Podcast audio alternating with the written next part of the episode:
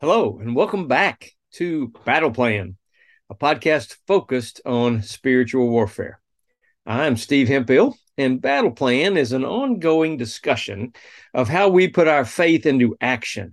Our website is active faith.org. My email is stevehemphill1 at me.com. In our last episode, we talked about our 2023 city staking event coming up January 28th in Longview, Texas. Love to have you pray for us or attend, learn how to stake your own city, or be a part of it if you're from our city or nearby. Today, we're going to ask a question that I've never heard asked in a in church service. Does God still give anointings today? Isaiah 45, verse 1 NLT says, This is what the Lord says to Cyrus, his anointed one. Now, Cyrus was the king of the, uh, the uh, nation that conquered Israel, Babylon, and they uh, were letting Cyrus himself was letting the Jews come back to the land and even financing the rebuilding of the temple in the city of Jerusalem. So here he is. He's not even a Jew and he's anointed one. But you remember all through the Old Testament, every priest was anointed, every king was anointed. Anointing was a sign that they were set apart as holy and special and uh, set apart for work definitely directly for God.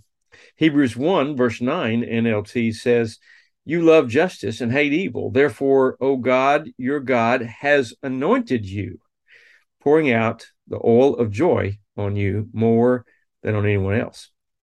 So I have a personal story with the word anointing in it. It's, this is a strange story. I'll just tell you right up front. I'm a little uncomfortable sharing it, but I'm going to tell you exactly what happened. And you decide if God still gives anointings today. Many of you know, I guess everybody listening to the podcast knows, I'm very involved in a in a ministry that God has put me in the middle of on spiritual warfare, helping people to deal with and be, being equipped to deal with the problems and and fears and and attacks in the modern world using the scriptures of God as our weapon and many other prayer plus things, prayer plus uh, oil, prayer plus fasting, prayer plus touch, prayer plus a spoken binding or spoken rebuke. There's many of those. We're talking about those along the way in the podcast too.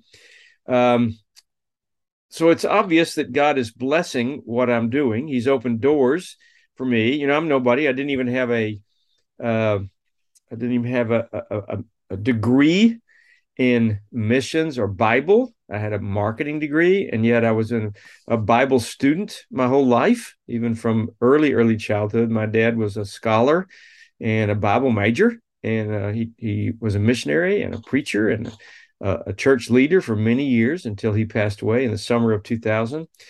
Um, but the word anointing didn't seem to apply to modern day situations. So imagine my surprise being an ultra conservative, you know, background person as far as church and Christianity goes.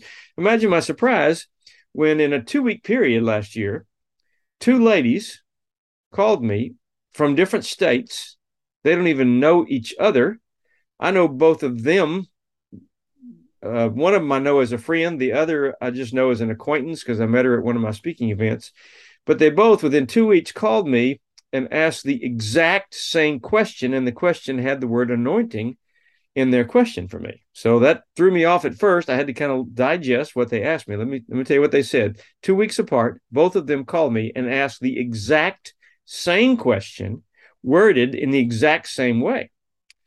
Do you realize, they said, do you realize God has given you an anointing to do what you're doing? Now, I just told both of them immediately, two weeks apart. I told them the same thing initially when they asked me that exact question. I said, I don't really like to use the word uh, anointing on me because it feels like I'm trying to say that that that God thinks I'm better than someone else or that that I have a special connection to God that they don't have. I don't believe in that. I think we're all equal. It's level at the foot of the cross. And so I said that to both of these ladies. They don't even know each other. They asked me the exact same question two weeks apart last year. Do you realize God has given you an anointing on your life to do what you're doing? And I said, Well, yeah, I guess sort of. That's one way you could say it, but I don't like to use that word because it sounds like I think I'm better than somebody else. And they both said the same thing. They said, You're right. It doesn't mean you're better. It just means God endorses and is helping you accomplish what he wants you to accomplish with that ministry. And I go, Okay, well, I'm uncomfortable with that. Then both of them made a statement and asked a question, and they both had the exact same statement and asked me the exact same question two weeks apart. Here was the statement. They both said, God told me when he gave you that anointing. And that really piqued my attention. I'll just put it that way. It piqued my interest. And then they both said the same exact question to me two weeks apart. They don't even know each other. Do you want to know when God gave you that anointing? I said yes, both times. However, the second time I said yes, I was anxious to see if the answer matched the first time I said yes. And let me tell you, it did, word for word. When I said yes, I'd like to know when God gave me that, they both said the exact same thing. They said, He gave it to you when you burned the envelope. When dad died, he left that envelope in the safe saying, Don't open this if you find it after I'm dead, addressed to me and my brother. And it's in the early podcast, the first couple of podcasts of this series, a battle plan. They said, When you burn the envelope, God said, Okay, good. I can trust this guy.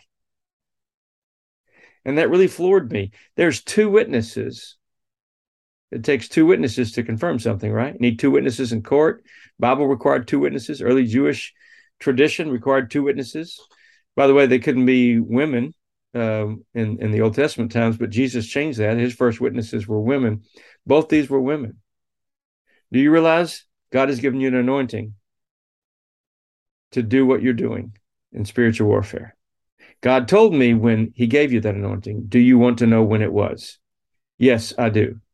He gave you the anointing when you burned the envelope. That's when God said, I can trust this guy. Now let's move forward. You know, you just can't make this stuff up.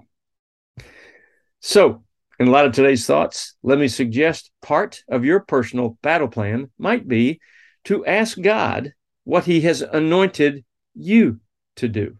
You know, everybody can reach somebody for the kingdom that no one else can reach. And if you don't speak up, they might not be reached. Maybe you could pray like this Lord, open my eyes to my own personal anointing. Help me to clearly see and understand my mission for your kingdom. Then give me a heart willing to follow through and the energy and opportunity to get started.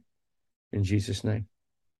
See you next time on Battle Plan. We're going to ask a question, uh, a bizarre question. Many of mine are bizarre questions. I'll admit that. Can a violent dream hurt a real person in real life? Tune in next time. Now, let me remind you to keep praying because prayer works. God loves you and I love you. Have a great day.